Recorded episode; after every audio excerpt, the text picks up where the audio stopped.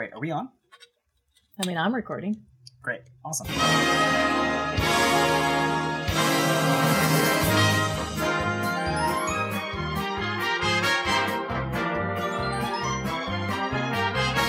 Hey, Hey, welcome to the Award Goes to podcast, a brand new podcast uh, where we celebrate the films that have won Best Picture throughout the years and discuss the history of filmmaking, one Oscar winner at a time. I'm one of your hosts, Patrick Pizzola and with me is. Lauren O'Lipra. Hey, Lauren, how are you? I'm great. How are you? I'm good.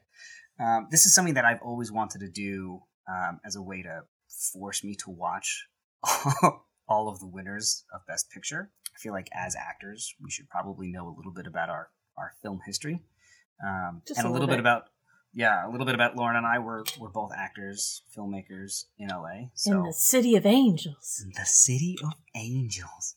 Um, so I feel like it's a little it's a little important uh, to to do our own sort of film history 101 and it's going to force us to also watch all of these movies. So it's like having homework. Um, I wonder if people outside of the acting world watch all of the movies like we we plan on doing.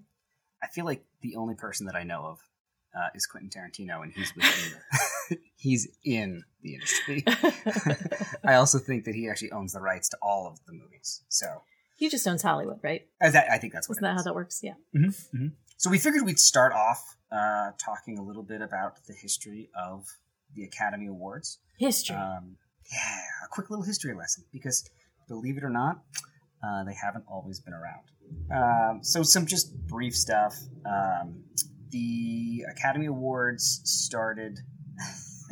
I actually love the history of some of this stuff. Louis B. Mayer of MGM, Metro Goldwyn Mayer, was really digging Los Angeles, and Because he's a cool Phil- cat. he was. Well, he was like, you know what? I make movies. Money comes in from the banks. Everything is amazing.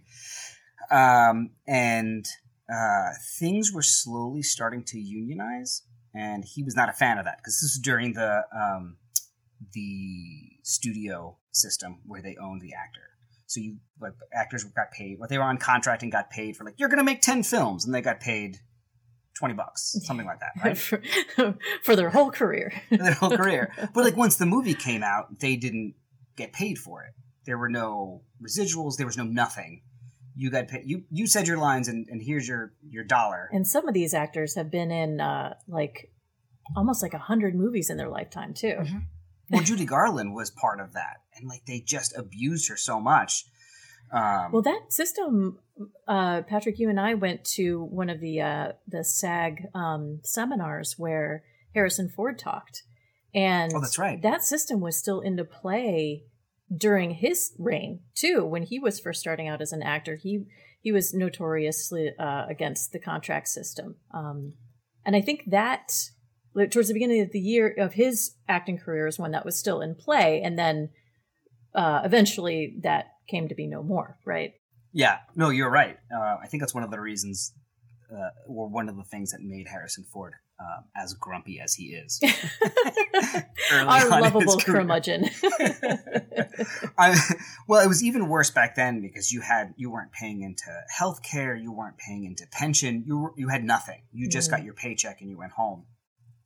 Um, and so people were starting to unionize. Uh, Mayer was like, "I don't like this idea." And I think I have a solution to keep them from unionizing. We'll award people for things, and they won't feel like they're not getting like compensated or recognized. yes, stroke their ego. See, that'll work.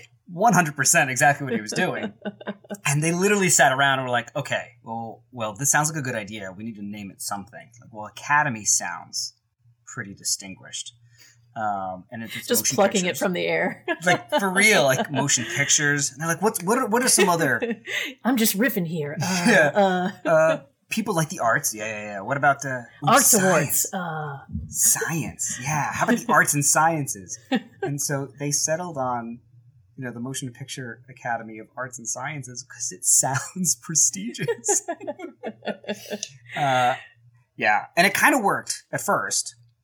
Um, and 1929 was the first uh, Academy Awards, but then shortly after that, the U.S. went into uh, the Depression, and unions were necessary in order to protect workers that no longer had at work and to make sure that they get certain benefits and, and things along those lines.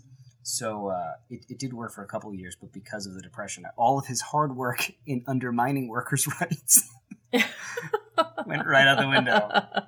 Is that irony? Mm. Mm-hmm. Would you, Um, you having a little cocktail there, Patrick? I'm, I'm having some coffee. Oh.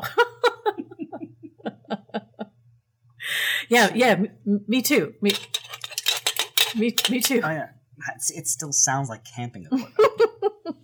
That's exactly what it sounds like. I'm drinking my coffee from a canteen. Mm-mm. The first Academy Award ceremony was held in 1929. Uh, it was a private dinner at the Roosevelt Hotel here in Los Angeles. Um, and and Lauren, guess how much tickets were to this most Uh. prestigious event? Uh, 25 cents. Uh, oh, okay, that's I don't know why I say it in an accent. I don't know. I'm, trying why. to, I'm trying to speak in a transatlantic accent to uh, Oh, is that what it was? to create the Uh, mood. Nice. Oh, I I I got it. Uh, yeah, 20, five 25 dollars. Say, oh, Fi- five yeah. dollars. Oh, Ah. okay. Well, I guess low. You guess you guess way was- low, Five five dollars would be the equivalent to what now? like seventy five dollars. Oh, Yeah. that's reasonable. Um, yeah, that's not too bad. Yeah. Although now it's much more expensive to go to the Academy Awards. Um, can you even buy to? Well, you have to pay to go in, but I don't even think you can just go. I don't know. I wonder if people well, then if could a be like, seat filler, I guess you can go for free. I don't know how that works. Yeah, there's like a, from what I understand, there's a lottery system. Um, you put your name in the bucket, and they have a giant golden gilded bucket. and it's like the goblet of fire from Harry Potter. You put your name in, and then an old, old wizened wizard comes and plucks your name out and, and decides who, what celebrity you get to sit next to when they have to go to the bathroom. See, see, you know what? I'm so glad that we started this podcast because we're educating people one little tidbit at a time. You know, the Who knew? reality, the reality of Hollywood is just not glamorous at all. No, not at all. Uh, so, I mean, I think that's official. The Goblet of Fire is actually a real thing, Here we go. and it's how people go to the Academy Awards. And you, everyone thought it was voted on, on but no, it's all uh, a giant golden bucket. gilded. Gilded, sorry, gilded. Uh, let's see That's some where the other Screen things. Actors Guild came from. Oh, oh. Oof. Uh, some other stuff. The first year they only handed out fifteen. Look at me trying to keep us on track.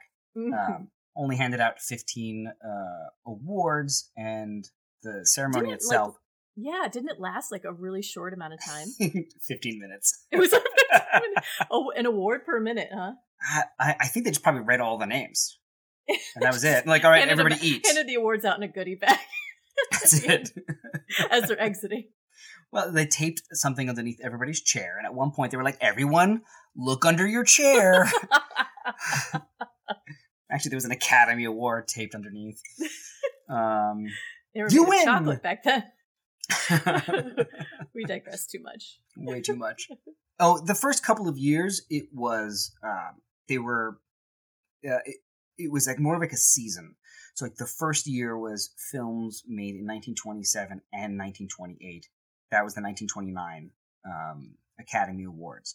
So it spanned um, a year uh, or, or almost two years for each ceremony. And then eventually we caught up and we're like, all right, it's just going to be anything that comes out just this year. Um, and in the 30s is when we switched to, to that. This coming year is going to be different. Uh, I think the upcoming Academy Awards, uh, I just read something that it's going to be Is it Any- in April? it yeah, and it's and it's going to spread from if I'm right, uh January of 2020 to March of 2021, something. I, I just mean, know that it's Who's really going to the theaters right now? Does it really matter? Um, one of the first Academy, or the very first Academy Award uh, winner that we're going to be talking about in uh, our next episode is Wings, and I bring it up because one of the unique thing things about Wings is that um, it is a silent film, and it is the first Academy Award winner. It was a silent film, and it was the only silent film to win an Academy Award until 2012 when The Artist came out. And so the only time we've had uh, a silent film. We're, we're the very first one, and then a film basically made to pay homage to all of those. Um, it's kind of interesting. People are like, "Oh, the artistry of the artist," but that's how we made movies back then. it's so innovative. That's well, how things get, work. you know, yeah. Yeah, but but um, again, that's that's why kind of why we're doing this to not necessarily pay respect, but to kind of learn from where we came from and things like that. And it's after looking into this stuff, it is really super interesting. My roommate was really giving me some strong side eyes as I was watching some of this research material on the YouTubes and otherwise, and uh, and I was really getting into it to be honest. Um, where we've come from and the cool things that happened back then, super interesting. It's really really fun to to do that deeper dive and and realize that I I, feel like it, this might just be me, but I think of stuff in the past, in the olden days, if you will. Um, and I'm like, wow, there, there's no way they could have done that, or this is impossible to make. And then we watch some of these older movies, and some of the stuff they're doing, just from a technical standpoint, is on par with things that they're doing today. They're just doing it in in as creative a way as they can do it within their means in the time. But the stuff that they were they they've been doing, the history of film, it's it's amazing that they're like somebody went, uh, yeah, sure, I think I could film that way, and then Mhm. they they've created a rig to film a certain way. Absolutely. They Um, and after watching uh like studying up on filmmaking and stuff, it's just uh, time and time again you hear from really great filmmakers that like the best thing that can happen to your movie is limitation. Because when you have free reign, that's when things kind of go off the rails. Uh, when you have limitations that you have to work with and work around, that's when the real artistry comes out, and some really great things have been have come from that. I- so they were living in an era of limitations Oh, and yeah, discoveries. I mean, they had to make up the majority of uh, the techniques that exist, you know, have evolved and exist exist existed from that time. yeah. I mean, they were writing the playbook back then. That's right. Um, one of the, the the one movie that uh, comes to mind when you say things like that, you're like, okay, under certain limitations, brilliance is going to come out. Is Jaws?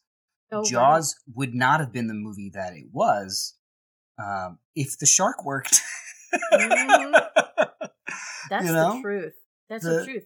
Yeah, I, a lot of the suspense, all the workarounds that they had to do, actually built in this unbelievable horror that Mhm. that was reflected in you know the audience's perception of the film. exactly and uh and and at the same time uh we're talking about you know innovation and and uh having to find a way to film something um, that's never been done before um some of the stuff that was being done back in the 20s 30s and 40s is on par with techniques that were created in the matrix the matrix we don't know how to do this so we're going to create a way we're going to create bullet time also we're Mhm. going to name it something really cool. But- that was never done before and so that's the filmmakers being very creative and innovative within their their medium. Stuff like that was happening way back then as well. So it's just it, again again another reason for this podcast is to sort of see how we've grown and how we've built upon techniques and to steal a a, a line from Ian Malcolm is to how we've stood on the shoulders of geniuses or is it giants is it giants uh, uh, uh, uh, I, I don't know. I mean, that was a spot on impression. I think I think this podcast is going to be riddled with amazing impressions. Amazing impressions. Uh, so before we wrap this first intro and welcome episode, I thought a great way to kind of get to know Lauren and myself, uh, if you haven't already, based on this conversation, uh, we'll just talk about our favorite movies. So, yeah. S- Sorry. no, you. I mean, you can go first. go. I don't want to interrupt you. Go ahead. What were you going to say? Just to, to to ride on the back of of your genius. Uh, I was going to say what uh, movie that comes to mind when we were talking about the subject of limitations in film is uh, Alien, which is my um, favorite film. Um, Look, what a segue! yeah, segue. Our first segue. Wow. Yeah, uh, I've uh, watched a lot of uh, documentaries about Alien and uh, Ridley Scott. What he what he had to deal with was a lot of limitations, um, which made the film what it is today, or what it was when it was released. hmm Uh, he had to do a lot of workarounds. He had a lot of uh, of technology that wasn't invented yet that he had to come up with solutions for, um, which I think makes a brilliant uh, movie in the end, not showing the monster as much as possible. Right. That's one of my favorite things about Alien. Also, the sound design, the lack of the telltale music that uh, you know usually ruins every jump scare. Uh, doesn't happen in Alien. It's coming. It's coming. It's coming. Oh my god. yeah, yeah. The the the foreshadowing music I uh, is just. I mean, he does use music a little bit, but it's not. It's not like what they do today, where it's pretty much you can pretty much tell what's going to happen in movies today, especially horror movies today, Yeah. just by the music itself. And the fact that he was also filming in space. That made it super difficult. little known fact. I'm sorry, I don't want to downplay it. so stupid. Um, no, but that's great. Your your favorite film is now. Wait, did you say Alien or Aliens? yes. No, I. I say yes because I love them both equally. Okay. Um, And that's then that's that's fair. Those are your Yeah. favorite movies. Then that's great. yeah, yeah, but uh, yeah, just just because of that, I think Alien most of all because it was the first one, and because of the innovation that happened during that Mhm. time, and what Ridley Scott did uh, for that film. Um, and and to also keep this uh, topical, I'm not sure if you you heard about this in the news recently. It is it is sad for anybody that has is a fan of film, especially from like the late 70s to the mid to late 80s. Um, Ron Cobb, um, who was the designer of the Nostromo, he just passed away. Oh, how old is he? Um, I don't know how old he was. I, I know I read that in the article, but I uh, clearly glossed over that fact. I was more excited about the fact that he uh, was the designer of that ship. He's also the designer of the DeLorean from Back to the Future. Um, Nice. he I feel another segue coming up. ah, but you might be wrong. Oh. Um, it's all right. But I mean, that is one of my favorite movies. But he definitely was that. I think he also did the. He did a lot of stuff for for uh, the Alien movies, especially the first two. I know he designed the ship, and I think he also did the colony design. The uh, what's the second one? The Earth colony. The the whole complex in the second one.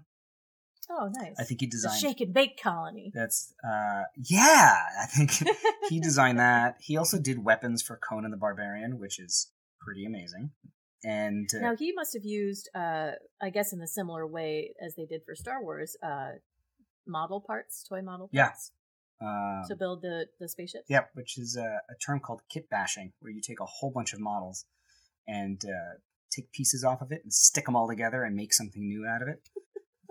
While you say that, I just imagine like like Cindy Crawford and like Gisele and like all the, just like a thing morphed of different models. Oh, that is horrible. just this mind That's horrible. so dumb. Sorry, um, that's exactly what it is. model Uh, fashion. model bashing. Um, yeah, uh, you also brought up Star Wars as I turned this vehicle. He also helped create some of the. That's what it sounds like when you steer into Star Wars.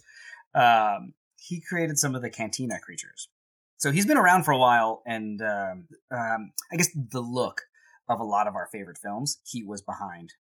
Uh, my favorite film, I know you think that I was going for Back to the Future, but it's actually uh, Raiders, Raiders of the Lost Ark. Yeah, yeah, which is not Indiana Jones and the Raiders of the Lost Ark. It's just Raiders of the Lost Ark. What year did Raiders come out? Uh, 1981. Okay, so it's that's interesting because it is around the same time that Mhm. Alien came out. So Yeah, I- yeah, I- vastly different looks. Um, I would almost venture to say no. Yeah, they were just so extremely different looks for the same period of time. very different. Both also coming off of Star Wars, which I mean, a lot of people uh, give Star Wars a lot of credit, and I think it does deserve a lot of it because Star Wars was one of the first films to go, look, look what we can do, and look how we can make this look real. Because after Star Wars came out, then there were a whole bunch of knockoff space movies that kind of didn't look that great, but uh, but were trying to ride their coattails, but do something very similar with special effects, with miniatures, with I don't want to say trick photography, but very special photography. And Aliens, Alien and Aliens did it, nailed it. Nailed it. Um, You know, you you you would never think we're, that this is not in space. You would go, "Yep, I, I buy it. We're here. Cool. Yep, that's a ship. It's probably huge. Did they build the whole thing? They did build the whole interior of the Nostromo, and the actors every day when they would have to go to set, they would actually have to walk through all the whole halls and corridors to get to where they needed to be to, to film. So they, the actors during that time, they really did feel very uh, claustrophobic and like, you know, caged in, and which I, ha- I would have to imagine would film or excuse me fuel their uh, their performance. I, I like that a lot actually. I know. I feel like It was- yeah I, the, I feel like it would really get you in because like there's times when I would go to like Universal Studios when growing up and whatnot, and we'd come to like the alien part of the ride, you know, the studio tour ride, and like I don't know if you ever did this, but I get I don't know if it's an actor thing, but like I would always when we get to those parts, I'm like really, really in the scene, and I'm like, you know, having the actual ambience around you just really does give you an edge. oh Did you ever do I that One hundred percent. yeah and I was like I know they've got cameras all over these rides one of them is they're watching me and they're gonna be like oh that kid's good let's hire him That's how it works. it, it it never happened but But it could. Yeah. It could happen. right? It's similar to the the old great movie ride in Hollywood studios, um, because you're passing through all of these old movies too, and there's there's a brief moment where you're like, oh, I'm really I'm really here. Oh no no, never mind. Everyone's singing. just We're not here anymore. I imagine like some really like high up, you know, Universal execs smoking cigars in a room with surrounded by camera monitors and they're just watching those tour guide rides, waiting for their next big star to pop up. That's how they would cast movies back yep, then, right? that's it. That's it. That's exactly Yeah. it. Huh. Little known fact. Learning something new That's how Meryl every minute. discovered. Yep. Yeah. Oh, it's exactly. you heard it here, folks. We're a very, uh, very uh, educational podcast. Right. But I mean, that's one of the reasons why I like Indiana Jones because it's so rooted in reality because of how it looks. At no point do you ever go, no, Right. nah, not, nope, Now, nope, this- don't believe it. The the same probably can't be said for Crystal Skull. I don't know if you agree with me on that one. I, uh, I, uh, oh, Ian Malcolm is back. I appreciate Crystal Skull for what it is, um, but uh, no, at no point did I ever go, oh yeah, I buy this. How about for 25 cents? No, not even twenty five. not even twenty five cents. No, but it's it's also it's similar to Ghostbusters. I feel like Indiana Jones is similar to Ghostbusters in that um, you spend the whole movie slowly getting acclimated to this world, and at the end you're presented with the fantastical, Mm. and you believe it. Right. You know, It's a slow um, burn. the yeah, but there's like uh, if you if you threw a marshmallow, fifty foot marshmallow man in the first act, people would be like, "Whoa, whoa, whoa, whoa! this movie is crazy." But if we slowly build to it and and slowly feed it to you, at the end, you're like, "Yeah, Yeah. yeah, clearly there's a fifty foot marshmallow man. I hope they kill it." Yeah. Uh, same with Indiana Jones, where we're slowly fed uh, the the I guess the legends, but the the history behind everything and the danger and all of this stuff. And at the very end, we're like, oh yeah, yeah, yeah. Yeah, that guy's, that that guy's gold face box. melted off. Yeah. Oh yeah, that. Oh he his he blew up. yeah. Oh Oh, don't look Exactly. in there. Oh, that's, that's some serious sand in that box. Right. But we also believe that like, oh yes, if you don't look at it, you'll survive. Well, I mean, of course. Now, Yeah. everyone knows that when somebody opens a box, you don't look. You don't ever look. Never. That's why, like, my Right. Amazon shipments are a real problem. That's bad. That's staying in. Ah! That is absolutely staying in. Uh, on that note, uh, thanks for for joining in on our very first episode. yeah, thanks, everyone. Um, yeah, where we we covered so much. But uh, make sure you tune in next time, where we will be talking about the very first Academy Award winner for Best Picture, Wings. Wings. Uh, we won't tell you what it's about, so you have to guess between now and then. It has something to do with wings. and it's real quiet. Oh, this will this is like the run out groove of a of a record, is what that is. You know, I'll just as we edit this, I'll just slow. Ah.